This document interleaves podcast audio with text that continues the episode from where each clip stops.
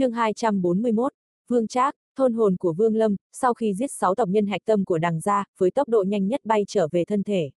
Sau khi trở lại thân thể, Vương Lâm chậm rãi mở hai mắt hằn trầm mặc một chút. Trong nháy mắt giết chết người đàn ông trung niên kia, hắn đã thấy được một bóng người khiến lòng chấn động. Nếu hắn không nhìn lầm thì người này chính là Vương Trác. Người phụ nữ bên người Vương Trác là con gái của người đàn ông kia, nàng cùng đi với hắn, hiển nhiên giữa hai người có quan hệ nhất định. Hai mắt Vương Lâm lóe sáng thu hồi cấm phiên, cổ kính thu hồi cả ma đầu, chân khẽ nhún một cái, cả thân mình bay lên đứng trên đầu văn thú thần thức tỏa khắp không gian, tức khắc tìm được nơi Vương Trác và nữ tử kia. Hướng nàng đang đi đến, không phải là đằng gia thành, mà là về phía biên cương nước láng giềng. Trầm ngâm một lát Vương Lâm quyết định đuổi theo. Đằng tú tú hai mắt đầy bi ai, mặc dù đang chạy trối chết nhưng nước mắt không ngừng rơi lã trã. Giờ đây tình hình phụ thân thế nào nàng không biết, nhưng trong lòng nàng có một loại dự cảm xấu. Cảm giác này nàng chôn sâu dưới tận đáy lòng, nó đè nặng lên ngực nàng khiến nàng không thể thở. Thâm tâm vương chắc còn càng lúc càng phức tạp, nhìn thấy đằng ra từng người từng người bị giết tuy trong lòng dễ chịu vô cùng, nhưng lúc này, không rõ làm sao, nhưng cảm giác dễ chịu sảng khoái ấy không còn nữa, ngược lại là một mối sầu lo nặng trĩu. Cả thân mình vương chắc chấn động, dừng bước chân, hai mắt nhắm lại, cảnh tượng kinh hoàng toàn bộ gia tộc bị đằng hóa nguyên giết thảm năm đó lại hiện lên rõ mồn một quẩn quanh lấp đầy tâm trí hắn. Thấy phu quân dừng lại, đằng tú tú cũng vội vàng dừng lại, cắn môi dưới, nhìn vương chắc lúc này nàng chỉ có thể dựa vào duy nhất một mình y, chỉ có người nam nhân này, trượng phu của nàng. Một lát sau, vương chắc mở mắt hung hăng tự tát cho mình mấy tát thật đau. Hắn muốn tự đánh tỉnh mình, trong lòng một lần nữa lại vang lên tiếng nhắc nhở suốt 400 năm nay, đằng ra là kẻ thù.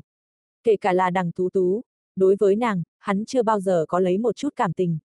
Chỉ cần là người đằng ra, đều đáng chết, đằng tú tú lo lắng bước lên phía trước Vương Trác nước mắt không ngừng tuôn rơi. Vương Trác gắng hết sức tự bắt mình phải cứng rắn hạ quyết tâm. Cánh tay vung lên, nắm tay thê tử ném sang một bên, lạnh như băng. Ngươi đi đi, từ nay về sau, ngươi và ta không có quan hệ.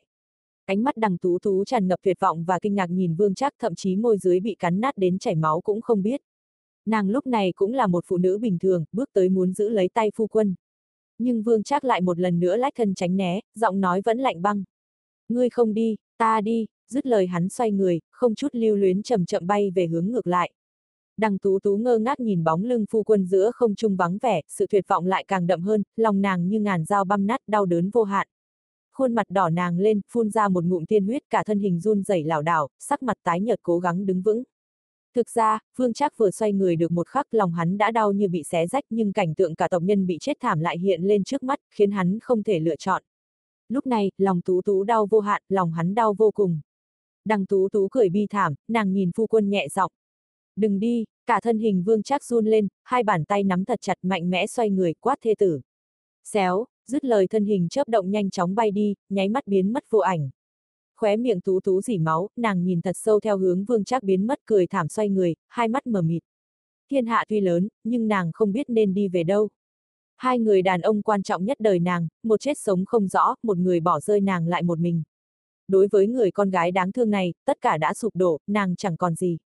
Vương Trác nhắm mắt phi hành một mạch hơn 10 dặm không dám quay đầu lại, hai nắm tay của hắn nổi cả gân xanh chảy cả máu. Những cái chết của từng người trong tộc cứ rõ mồn một hiện ra trước mắt như mới hôm qua, lại mờ dần, hình bóng cô độc đáng thương và đôi mắt tuyệt vọng của đằng tú tú dần thay thế, hồi lâu, phương Trác rơi xuống mặt đất hướng về phía chấn nhỏ xưa kia của tộc nhân mà quỳ, khấu đầu đến dập máu, chua xót nói. Cha, mẹ, con, bất hiếu, dứt lời, lòng đau như cắt nhắm hai mắt, nước mắt chảy dài hai má, lặng lẽ đứng lên xoay người bay về phía thê tử. Ngay trong một khắc khi hắn xoay người, dường như hắn nhìn thấy được cả tộc nhân, rõ nhất là cha và mẹ đau lòng nhìn hắn, chỉ vào mặt hắn, mắng hắn là kẻ phản bội, là nghịch tử vương gia. Nội tâm vương chắc bị xé tan thành hai mảnh đấu tranh mãnh liệt ngập tràn bi thương hắn đuổi theo đằng tú tú thoáng chốc đã thấy bóng hình nàng mờ mờ ảo ảo đang yếu ớt phi hành. Như có linh tính, nàng quay đầu lại, ngỡ ngàng nhìn phu quân, ánh mắt tràn đầy yêu thương. Chỉ có điều trong nháy mắt hai người thấy nhau ập đến một cỗ sát khí từ chân trời tới chỉ thấy một yêu thú lớn, trên đầu nó là một thanh niên tóc chẳng bay lất phất lạnh lùng chằm chằm nhìn họ lừ lừ tiến tới. Sau lưng hắn là một núi thi thể người đằng ra, mùi máu tanh theo người này tới gần đập vào mặt cực kỳ nồng đậm. Sắc mặt đằng tú tú tái nhợt theo bản năng nàng trốn sau lưng vương trác thân thể mềm mại run rẩy. Vương trác sững người nhìn nam nhân tóc trắng kia không thể tin. Ngươi, ngươi là Vương Lâm. Vương trác, Vương Lâm nhún mình nhảy xuống khỏi quái thú, đứng trước mặt Vương trác liếc nhìn nữ tử đứng sau lưng gã. Theo bản năng, gã cố gắng che chở cho thê tử sau lưng mình, nhìn Vương Lâm, ánh mắt vô cùng phức tạp một lúc lâu sau hắn hạ giọng. Ta cũng đã sớm đoán ra chỉ có ngươi mới có đủ thực lực báo thù cho vương gia. Vương Lâm trầm mặc dây khắc nhẹ giọng, Vương Trác thật xin lỗi. Vương Trác cười cay đắng lắc đầu, nếu năm đó ngươi nói với ta những lời này, ta sẽ không tha thứ cho ngươi. Nhưng lúc này, kẻ thù của chúng ta chỉ có một. Đằng Hóa Nguyên, mắt Vương Lâm tóe ra những tia băng lửa chậm rãi gần từng tiếng. Đằng Hóa Nguyên, hắn không chạy được, cả gia tộc họ Đằng cũng không ai chạy được. Cả thân mình Đằng Tú Tú run rẩy kịch liệt mặc dù trong lòng sợ hãi vô cùng nhưng vẫn cố nén, cắn răng nhẹ giọng hỏi. Ta, cha ta, cha ta, câm mồm, Vương Trác nhớn mày chặn họng Tú Tú, cố gắng chấn định nói với Vương Lâm. Nàng là chị dâu của ngươi. Không đợi Vương Trác nói xong, Vương Lâm bình thản ngắt lời. Cha ngươi không nên mang họ đằng. Cả thân thể Tú Tú càng run lên mãnh liệt ánh mắt nhìn Vương Lâm mang theo một nỗi hận thù sâu đậm. Nghe lời Vương Lâm nói, Vương Trác dĩ nhiên hiểu được hắn đã biết thân phận của Tú Tú, lòng hắn càng thêm rối loạn. Vương Lâm trầm ngâm, nhìn mặt trời đang xuống thấp dần ở phía xa xa chậm rãi. Vương Hạo có còn ở huyền đạo tông, Vương Trác lắc đầu cay đắng. Hắn không kết đan thành công, đã, đã chết. Vương Lâm nhắm mắt khẽ thở dài, nhẹ giọng, ngươi và nàng hãy rời khỏi triệu quốc. Dứt lời không thèm liếc Vương Trác lấy một cái, xoay người nhảy lên mình quái thú. Từ lời nói đến hành động của hắn đều thể hiện rất rõ ràng một quyết định của hắn, không giết đằng tú tú. Vương Trác nhìn theo thân ảnh Vương Lâm, ánh mắt càng thêm phức tạp cảnh cha mẹ thân sinh cùng tộc nhân từng cái chết thảm thiết hiện ra trước mắt hắn, vẫn vướng vất trong lòng, dường như mỗi khắc đều theo dõi hắn, mỗi khắc đều chửi mắng hắn là kẻ phản bội. Vương Trác cười thảm, xoay người nhìn thê tử, bỗng nhiên lòng hắn trùng hẳn xuống, nhìn vào mắt nàng, hắn đã thấy một tia thù hận thật sâu lẩn khuất. Lặng lẽ ánh mắt Vương Trác đầy yêu thương, dịu dàng lên tiếng. Tú tú, chúng ta đi thôi. Dứt lời tay phải của hắn nhẹ nhàng vuốt mái tóc dài của thê tử. Đằng tú tú ngẩn người, hai hàng nước mắt lại chảy dài, nàng và hắn sống với nhau nhiều năm như vậy, đây là lần đầu tiên hắn gọi nàng là tú tú. Nụ cười của nàng chưa kịp động tay phải của vương trác đã đặt trên thiên linh cái của nàng dụng linh lực lập tức chấm dứt sự sống của thê tử. Đằng tú tú không chết thảm, nàng được chết trong lòng người mình yêu. Ôm lấy thi thể của thê tử đã bỏ mình, ánh mắt vương trác ngập sự bi ai thống khổ, hắn nhìn theo hướng vương lâm biến mất thầm thì lầm bẩm. Vương lâm ta sẽ không trở thành kẻ phản đồ của vương gia, lại càng không làm con cháu đằng gia, một chút cũng không dính dáng. Dứt lời, hắn hướng về phía gia hương quỳ sụp xuống, khấu đầu mấy cái thật mạnh.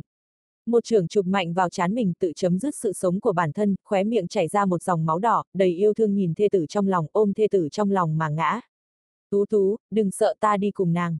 Vương Lâm đứng trên quái thú bỗng run bắn lên, thần thức của hắn cảm giác được rõ ràng quang điểm của Vương Trác đã biến mất. Thoáng một chút suy nghĩ cả người lóe sáng từ trên người văn thú biến mất. Hắn hiện ra cạnh thi thể vợ chồng Vương Trác kinh ngạc nhìn hai người, trong lòng giấy lên vô vàn suy nghĩ và cảm giác phức tạp.